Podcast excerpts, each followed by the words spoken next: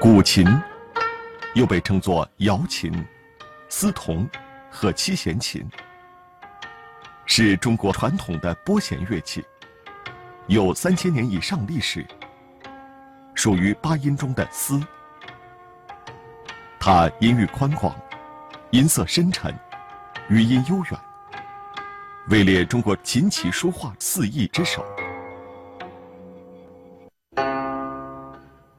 古琴为中国最古老的弹拨乐器之一，有文字可考的历史在三千年以上。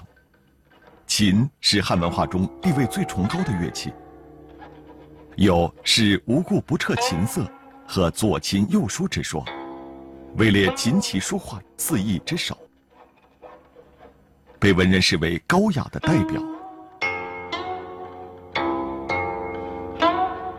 古人制琴讲究铜天子地，选用梧桐为琴面，紫木为琴底，二者是天生匹配之材，结合起来振动性能极佳，琴音醇厚悠远。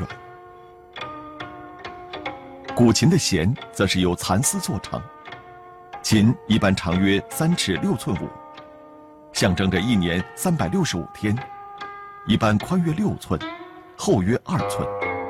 琴体下部扁平，上部呈弧形凸起，分别象征天地，与古时的天圆地方之说相应和。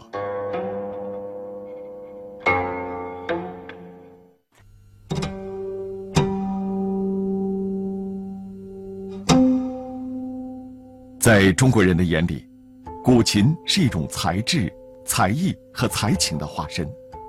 根据弹法不同。古琴可呈现出三种音色：散音、泛音、暗音，都非常安静。散音松沉而旷远，让人起远古之思；其泛音则如天籁，有一种清冷孤寂之感；暗音则非常丰富，手指下的吟挠余韵细微悠长，实如人语，可以对话。是如人心之绪，缥缈多变。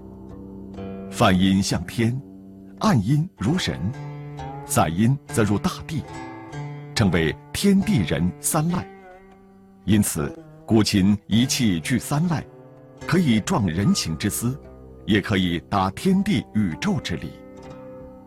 在古琴音乐三音交错、变幻无方、悠悠不已之中，凡高山流水、万壑松风。水光云影，虫鸣鸟语，及人情复杂之思，尽能蕴含表达。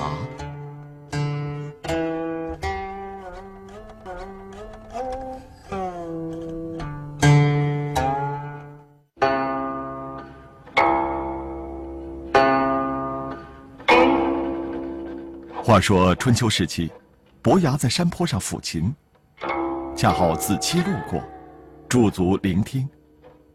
听完后说道：“我感受到了高山之巍巍和小溪流水潺潺。”弹琴的伯牙很高兴，认为子期能听懂他的音乐，于是他们成为了好朋友。子期死后，伯牙认为世界上再也找不到知音了，于是他把自己最心爱的琴摔碎，终生不再弹琴。后来人们就用这首《高山流水》。比喻知音难觅，因此古琴也被视为友谊的象征。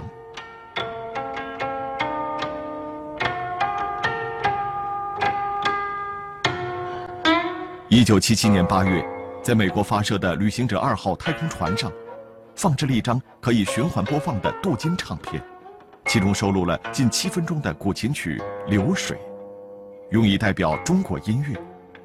于是，这首伯牙与子期的知音之曲，又带着探寻地球以外天体人类的使命，到茫茫宇宙中去寻求新的知音了。